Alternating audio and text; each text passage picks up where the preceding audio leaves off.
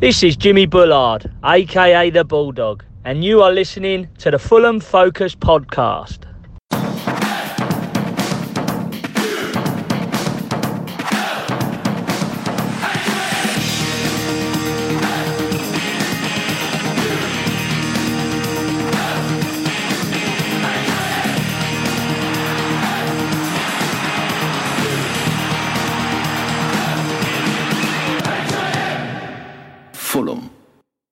Hello and welcome to the Fulham Focus podcast. My name is J Mac, your host, reporting from my country estate after a jolly good shoot today, hunting stag and partridge, sitting on my Chesterfield sofa, dipping my virgin olive oil breadstick in some venison pate.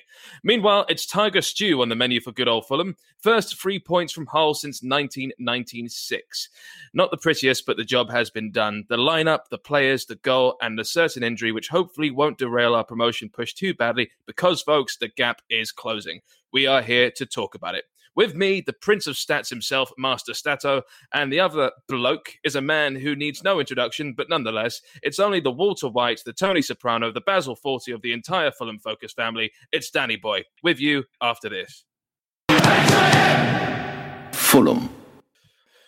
Right. Three points. In all honesty, I didn't expect that. I thought this had draw written all over it. It seems like it's a Parker in week this week. But let's start from the very beginning. A very good place to start. Danny boy, mate. Anything that stood out to you from the lineup? Yeah, how you doing, Jay Matt? You all right? I'm good, mate. Good to hear your voice. Yeah, yeah, same. Good stuff. Yeah, I suppose the the two obvious uh, changes were Bryan was left on the bench again. Odoi played at left back, and K Mac came back in, which I think has come out of nowhere. He obviously hasn't played a lot of football recently. That clearly states that Harry Arter wasn't fully fit, mm. and I think it was tactical. It, you know, Hull was obviously a, a difficult place to go. They did the double over Sheffield Wednesday, double over Forest. They drew away with Brentford earlier in the season, and of course they beat us three 0 So they're not mugs and it hmm. was a it was a vital game. If we had lost that one, you know, we'd we'd be talking uh, a completely different game for Parker now. They were only three points behind us. So I think he went with K Mac shielding the back four to keep it tighter at the back. Uh, and I think the aim was always to uh, have little shots on target, both ends of the pitch, just to be a bit more resilient. And the Doyer coming in at left back uh, gave us more pace, more height, and that's why there was um, a lack of crosses coming in either side of the flanks because we had Hector supporting Christie and we had Odoi supporting Ream. I, I, I, was quite happy with the lineup. What about you, Stato? I mean, I, I, I completely agree with what Danny said there. I mean, Joe Bryan bench. Do, do you think that worked for us tactically? I mean, Odoi seemed to keep Jarrod Bowen at bay a little bit. Um, yeah. Hello. First of all, hello. Um, hello. hello, mate. Hello. Um, yeah, uh, I think a lot of what Danny said, um, I'd like to echo. You know, Joe Bryan throughout the season, we've kind of seen going forward. Yeah, he's great, but at the back, he's a bit susceptible to you know a counter attack from the from the opposition side. So, you know, when we're playing away to a team like Hull, who are floating around the playoffs, they're quite a physical side. I think bringing in Odoi was a pretty good move at, at an expense. It made our defense a bit more compact. It wasn't as attacking as we'd like it, but that was fine, you know, because you know in an away game like this, we're going to need a type of, that type of defense to soak up the pressure.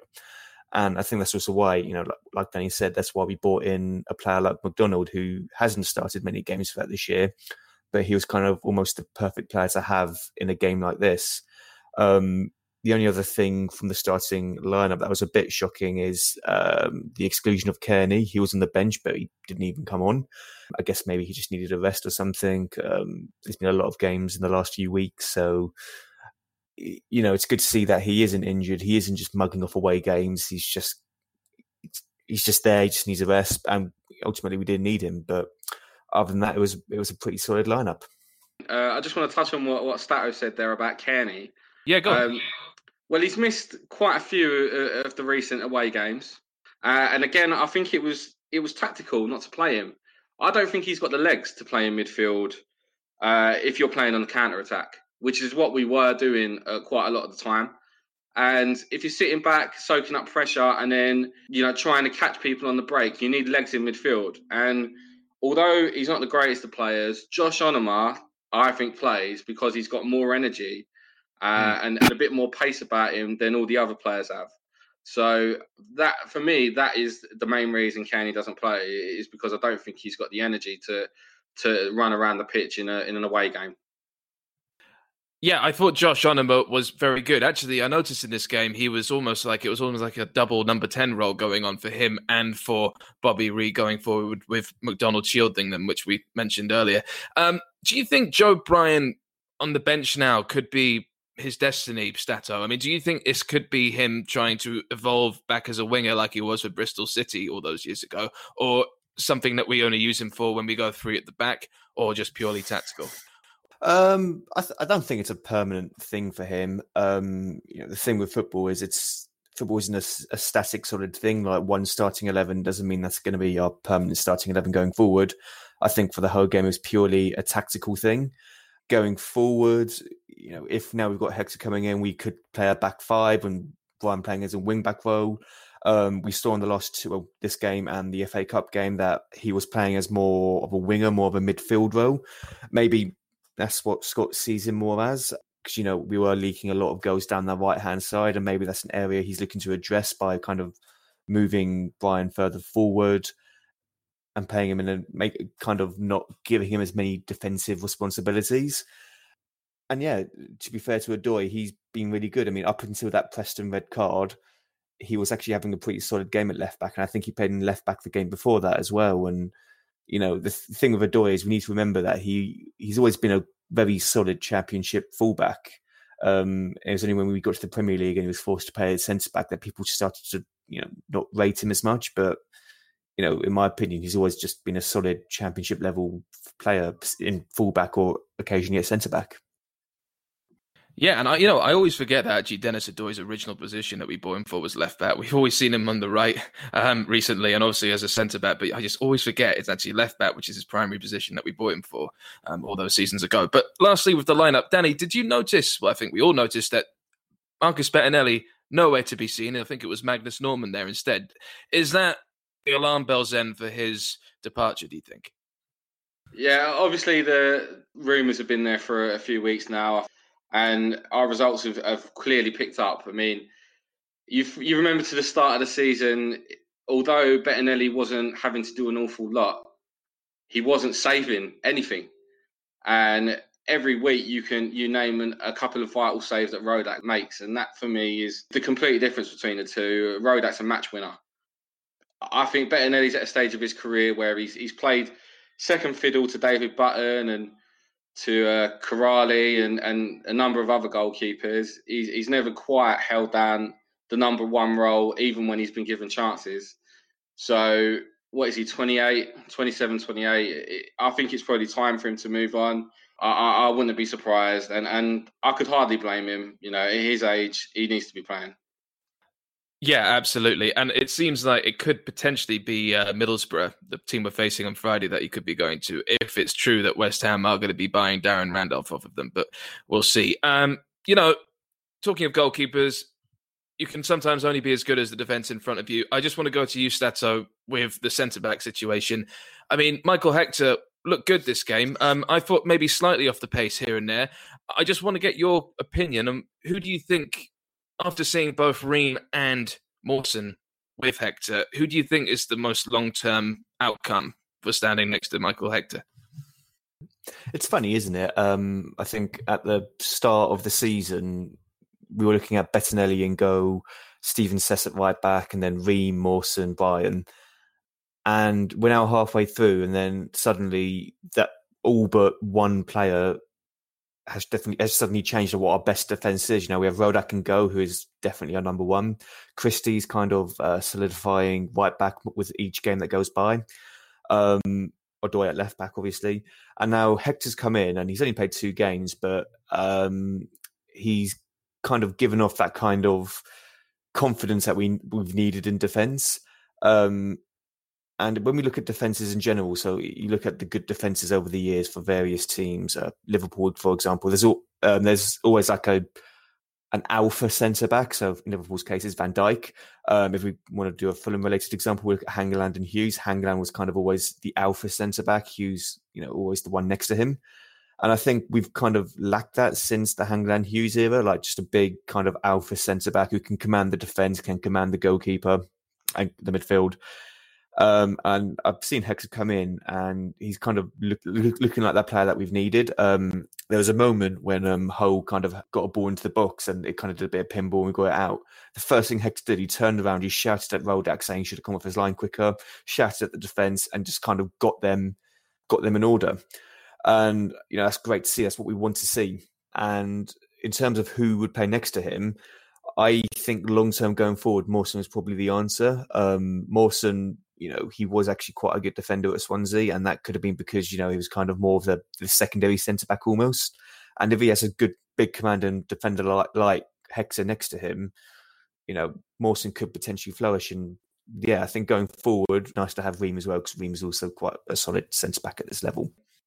Yeah, I'd like to come in on that on, on Hector. I mean, I don't really have the answer for who he should partner, but I've got to say, it's refreshing to have someone with the height and the speed at the back.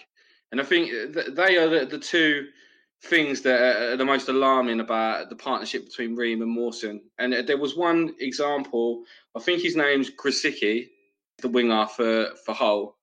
Uh, and he was he was driving down the flank and Christie was out of position and he was one on one with Hector. And Hector was trying to show him down the outside. And normally he would take him on because uh, I think that's that's a, a, big part of Hull's game is, is getting to the byline and crossing it. And instead, he opted to cut inside, and it made Hector look a bit clumsy because he beat him inside and got the shot away. But that for me is a big example uh, of of the, the advantage we've got playing Hector there. If that had been Mawson or Ream, they would have taken him on for pace, and then they would have been in behind. But instead, he opted to cut inside into the crowd and and take a, a pot shot. So for me, I, I think it's going to stop the the amount of times teams get in behind us having Hector at the back. Well, you know, two appearances and two wins. I mean, hopefully that continues. I mean, hopefully he'll actually be the the man that we all want him to be. Now, let's talk about the one shot on target we had in this game, which was the only goal on the 29th minute, and it was Cavaleiro's goal, which is fantastic. It's another worldie from Cavaleiro, Stato. Talk me through it. I mean, it's it's just common practice for Cavaleiro now, isn't it? You see him out on the left. If a defender gives him like a yard of space for him to cut in on his right, you can just expect a shot to go top bins in the far right, and that's exactly what happened. Um, the build up to the goal is pretty good. I've noticed um, Ream pumping a ball forward. It's quite refreshing to see him do a long ball rather than just little passing around. Um, there was a bit of ping pong, went to Knockaert. Um, in classic Knockaert fashion, he tried to take it on, didn't pass it. Unfortunately, he came out to Cavaleiro. And then he just cut in. You look at the replays and the way it dipped, the way it swerved, it was just a quality finish. Yeah, I mean, absolutely. And yeah, you notice Knockaert, you know, still trying to do it all in the build up to that goal and it ricocheting back to him. I mean, without Knockaert essentially messing up, we wouldn't have had that goal, but it was still wonderful in the eye. Danny, I want to go to you with this question was this a bad game of football to watch? Because I can't really tell. I'm pretty sure it was. I mean, the weather conditions weren't the best. I mean, Hull were about as toothless as we were, don't you think? I mean, it wasn't the greatest, I've got to be honest. But to be honest with you, for me, there's there's been a little bit of negativity uh, I've seen towards the way Fulham played, and, and maybe they should have seen the game off quicker, uh, had more shots on target, etc., etc. But like I said uh, at the beginning, uh, Hull, you know, they did a double over Sheffield Wednesday. Sheffield Wednesday's just beaten Leeds away. They did a double over Forest. You know, they didn't lose when they played Brentford away. They battered us 3 0. They are no mugs. And for me, as the home team, it was it was their responsibility to, to take the game to us. Uh, and they just didn't turn up. So Fulham managed the game in, a way that they should have managed plenty of other games in the past. I mean, if we had played like that against Barnsley away, we probably would have won that one 1 0. So it, there's a lot of naive cracks that are starting to disappear from our game. Parker's slowly getting an idea of what his best 11 is. Uh, obviously, injuries haven't helped. And, and this is all coming from someone who isn't a Parker fan. So, but you know, I, I think we we we can't keep on looking at um, at the bad side. You know, I, I, don't really care that we didn't play well in this game. In, in some ways, I think you know, with the weather being bad, you know, Hull's quite a grim place to go. There's many occasions in the past that we wouldn't have turned up and we would have got rolled over. It's not that long ago we lost six 0 to Hull in the Premier League. So to go there and, and, and grind out a result, I, I, think is the bread and butter of what makes a top two side. You know, you can't batter everybody. So I was content with it being a, a rubbish game. You know, the important thing was the points. I agree, and it was good to see us be a lot more pragmatic. I mean, Don McDonald was a good example of that. You know, like we mentioned earlier, played as the classic CDM, went back as almost a centre back position at times, but he made these lovely long balls that the wingers would collect on either side, and it just he was honestly like uh, the old McDonald in that role, and it made us a lot more careful. I've got to say, you, you mentioned Danny. You know, we haven't had the best time of injuries. Stato, I'll go to you with this.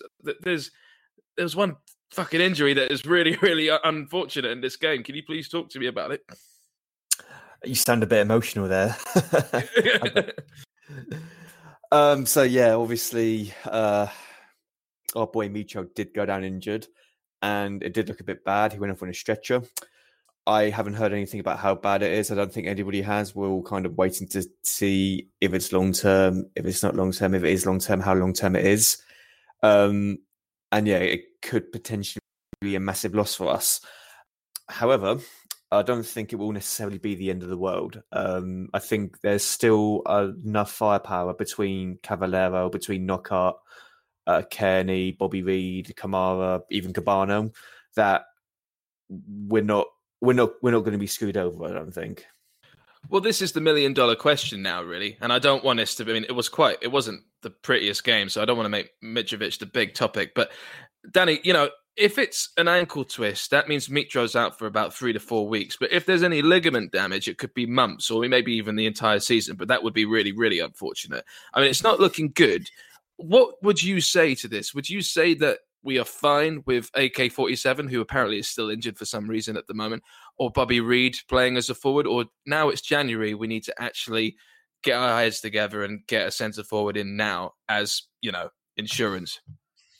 Am I allowed to swear? Yeah, please. He's having a laugh, isn't he? No, I won't swear, just in case. Just in case Will's listening. no, he's he, he, he's our stats man, is he? Well, yes, and we yeah we, we can't underestimate how big of a loss he is. He, he's the top scorer. He's Mitrovic, but you know we can't we can't be a team that relies on one player. No, I, would agree with that. We can't be a team that relies on one player, but I think every successful championship team does rely on one striker and, and a goal scorer. And my issue is not that um, Mitrovic is the all-round perfect player; it's that he puts the ball in the back of the net, and it's that presence that he has up front. Yeah, Cavaleiro, yeah, once again scored a worldie, but he never scores goals from the inside the box, you know, like tap-ins. Uh, doesn't know where the goal is. Bobby Reid's too lightweight to be the out and out striker, and Kamara's too hit and miss. I, I, I really worry. I, I don't think there's anybody. I mean, who's our second highest goal scorer at the moment? Does anyone know? Is it Cairney? Um, I should probably know this. Um, it's my probably guess Cairney or Cavaleiro. That'd be my guess. Yeah, it must be Cavaleiro, I think. I mean, and they and they're nowhere near double figures. They got to be on about six each. So for me, it's it's not necessarily about he's our best player. It's more who on earth is going to score the goals through the middle. And for me, none of them are natural goal scorers. Um, I think that the start of the play has to change regardless. And, and I know I'm open to signing a completely different type of striker. I'm not saying it has to be a like for like for Mitrovic, but it needs to be someone that scores goals and, and knows where the back of the net is because that's something you can't teach. Yeah, I, I just I think Kamara could do a job now and then, but we need to see how long term this this injury is. I, th- I, think a lot will unfold in the next week or so as we find out how bad it is. That if it's bad, we will sign a replacement. We have to. Yeah, I mean, I completely agree. I don't think Bobby Decordova is naturally a centre forward. He's a second striker, number 10 sort of player. So I feel like we do need a proper centre forward who can find the back of the net. Because, like you said, I don't feel like he has that killer instinct up front. Stato, do you want to add, add anything to that, mate?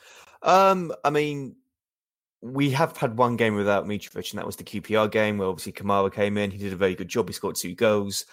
Um, and obviously, if he can keep up that type of form and he can be consistent with that, then yeah, we're going to be fine. But that's a big question mark around Kamara because he's always been consistently inconsistent. But you know, people were saying this year that he has tons of corner. He's more of a squad player. And obviously, he is injured. Um, and the argument is, and the argument is, mate, is that you know he scored a brace when Mitrovic had that uh, second that yellow card that had him suspended against QPR. So he, I mean, I mean, when he, when the opportunity arises, it does seem that AK forty seven can take them, but it just I just don't trust it to be as consistent as that. Danny, I mean, I've got a list. I mean, do you have any ideas of people that we could get in uh, to replace Mitrovic if it is quite a hefty time away that we're dealing with here? Uh, who's available? I mean, you put me on the spot there. I, I think. Sorry, man. That's right.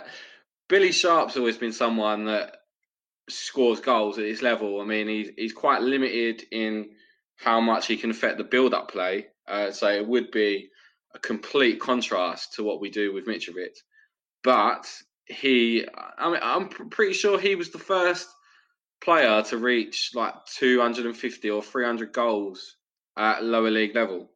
So he knows where the where the back of the net is, and, and he's been told by Sheffield United that he's not needed anymore. They've obviously held on to him for half a season just in case it didn't work out for them in the Premier League.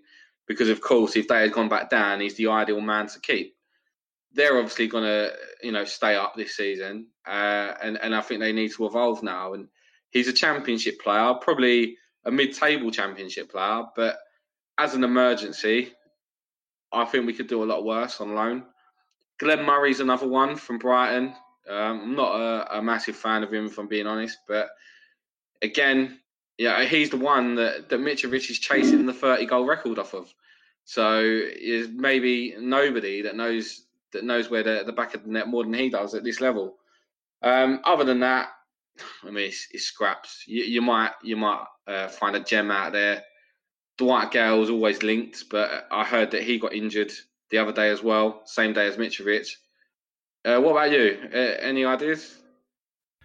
Yeah, I mean, the sort of players I had in mind were, you know, Matej Vydra or Vidra from Burnley, who scored 21 goals for Derby a couple of seasons ago. Or you've got Andre Gray, who I would take in a heartbeat from Watford. I mean, I think he could do a real good job as a centre forward. I'm, I'm glad you mentioned that actually, because because we that was brought up in the, the WhatsApp group um, the other day. I think that's a really good shot. That that's definitely the best option I've heard. Uh, Andre Gray, he would complement Mitrovic as a partner, but he could also give us a different dimension for, for games when Mitrovic isn't available. I would actually sign him on a permanent deal because if we don't go up, then he's ideal for next season anyway. Uh, and if we do, I think Mitrovic, Gray, and, and one other would be ideal as a strike force for a newly promoted team. Vidra, I'm I'm not that keen on. I think that ship sailed. We've been linked with him quite a few times, especially when Slav was in charge because of their Watford days. For me, he's more of the the Knockaert Bobby Reid Cavaleiro kind of role, uh, as opposed to being the out and out um, focal point of the the attack. You know, I, I don't think he could play through the middle in the in the same way that uh, Billy Sharp or Andre Gray or Murray could. What about Che Adams? Would you take him? You know, he was with um, I think it was Birmingham, and he went to Saints, and apparently they're trying to give him a loan back to the Championship for the rest of the season. Do you think Che Adams would be a good uh, good bet? Yeah, he did well for Birmingham, didn't he? And hmm. he's quite a big lad, so I think uh, the physical side of it, I, I think he would match up. Um, uh, it wouldn't be my preference, to be honest. Uh, it would depend what the deal is. If it was a, a short term loan, then yeah, I think we've got to take what we can get. But I would prefer Andre Gray. You've got to get on the phone to Tony. That that for me is, is the one. That's the one. There. And look, this quickly before we get to the Parker aim, because I know you know I'm very fickle with Scott Parker. I don't think I've ever been so fickle with any manager since Scott Parker arrived. And I know what your thoughts are on Scott Parker. But before you we change do the Parker, your mind every single week. I know, I know. It's not, it's not good. I don't, I don't mean to either. It's just uh, sometimes I wish we were just constantly shit and being inconsistent all the time. I can't explain it. It's just I, I know what's happened you know, it, it's just one of those things where I think Scott Parker was the wrong appointment for this type of squad, and it's just frustrating. But you know, he got some things right today, and I just because I think we owe him some praise for actually judging this game correctly. But there was one thing: we went six at the back in the 90th minute. And I just want to ask you, Stato, do you think this is a bit much? I mean, we keep think, you know, we keep protecting a one goal lead like it's 4 0, but we had six players at the back. We had four centre backs at one point. I mean, I mean, there's parking the bus and there's parking the bloody spaceship. What What are your thoughts about that? Um, it's it's a recurring trend the Parker, isn't it? Like in the last five to ten minutes, he likes to bring on an extra defender and go five at the back, and obviously in this instance, going six at the back almost. Um, it is a bit much. Um, it's it is a bit overkill, um, and if some and one day it will probably come back and bite us, and we'll just get done and everyone will be jumping on Parker for saying he's too defensive. Um, he was being too kind of naive about this all. Parker's got to have a better plan for when, to kind of how to see out a match and see out a 1 0 win, for example, because this can't really continue. Yeah, I'd like to make a point about that actually with parking the bus, uh, as you say. In general, it's it's quite a negative thing to do, uh, and I think you invite more pressure onto you. But the Mitrovic injury changed the whole game for me. It's more the height in defence. So they they had a big lad up front, Tom Eaves, and, and it was it was quite inevitable that as they got desperate going into injury time, they were going to be lumping balls into the box. And we'd lost the height of Mitrovic. Obviously, K-Mac hadn't played a full 90 minutes, but he had to stay on because of his height. So for me, it was it was a a no brainer to bring on Mawson and and just try and see out the game because naturally, you know, Mitrovic uh, for set pieces and stuff would have been an extra body in the box to help defend that, but. You, you can't bring on a small player in, in, in that kind of um, situation one thing I've got to say about Mawson, actually, he did make an amazing clearance. It wasn't a clearance off the line, but he just got in front of Rodak. And I think, you know, that shot, for, I think it was Tom Eaves taking the shot that he blocked. It was a really, really good piece of defending from Mawson. So it was very good that he came on when he did. So that's kudos to Scott Parker there. And, you know, honestly, offside saved our bacon in the last minute. That was real squeaky bum time there because he almost conceded. Luckily, offside, so it was fine. Look, Danny, I'll go to you. What was your Scott Parker rating for this game then, mate? Uh, I'll give him a, a seven and a half. It wasn't obviously a, a, an amazing victory. It was it was just a, a solid one 0 You know, I, I was quite content with it you can't go any higher than that because then it disrespects it when we absolutely uh, batter teams. You know, you can't seven and a half. I think that's a fair fair score. It was. I was very happy with what he did, and yeah, no complaints from me this week. It was a massive win.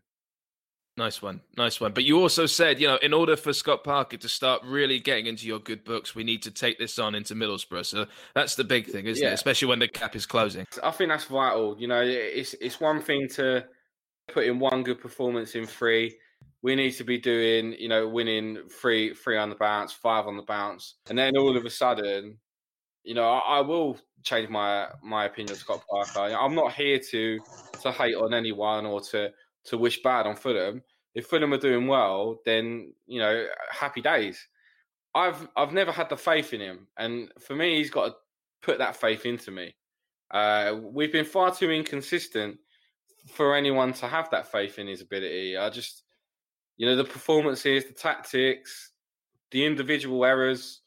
There's hmm. just mm. there's just no continuity with what he's doing. But now with Hector coming in, the injuries, you know, other than Mitrovic starting to clean up, hopefully we'll start seeing a regular eleven and a regular performance.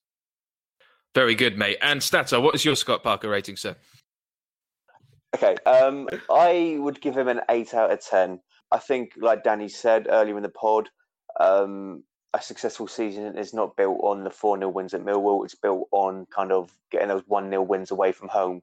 Um, and we weren't seeing that at the start of the season, uh, in part due to Parker's tactics. And I think he's kind of developed his game um, for the benefit of the team. And we're now starting to get results like this.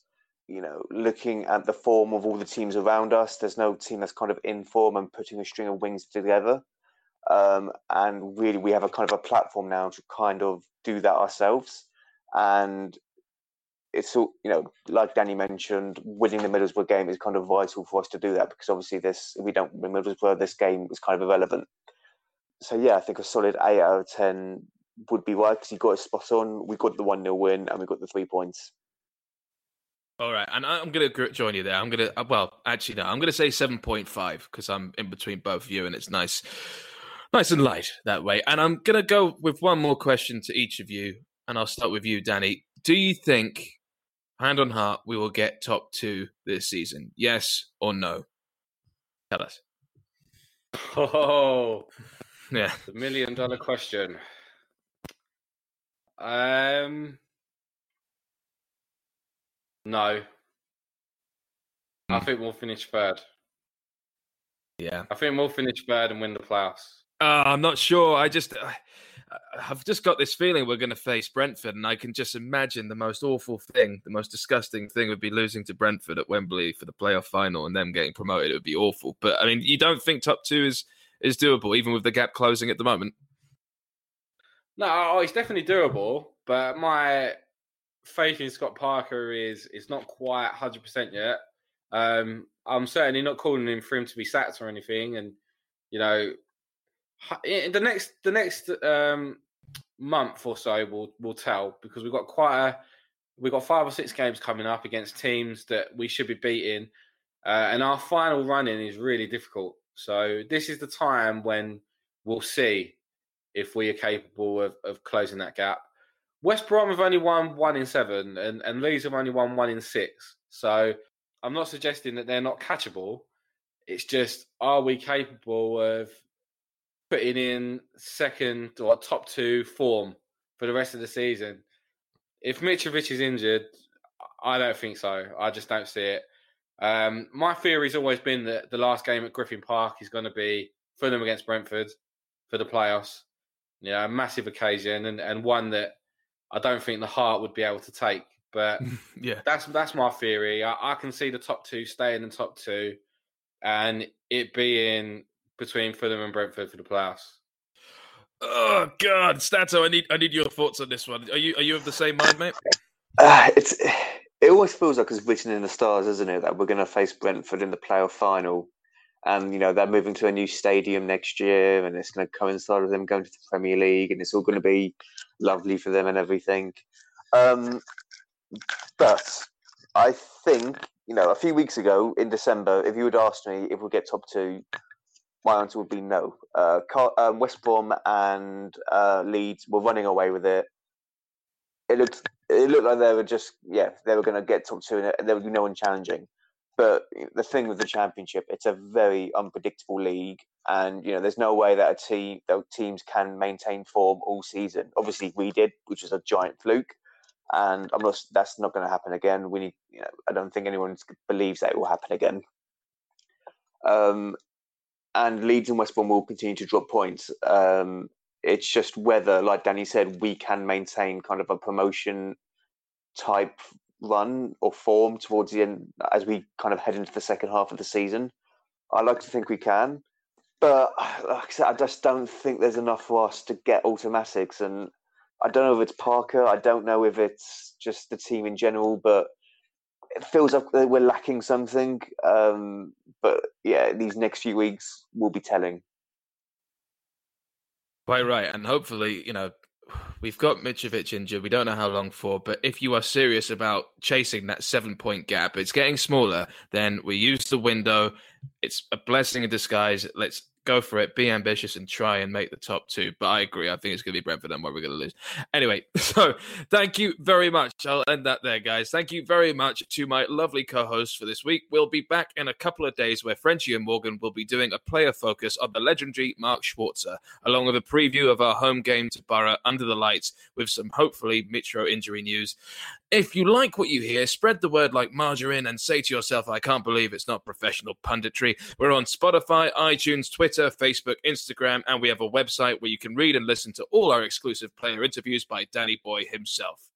Thank you very much.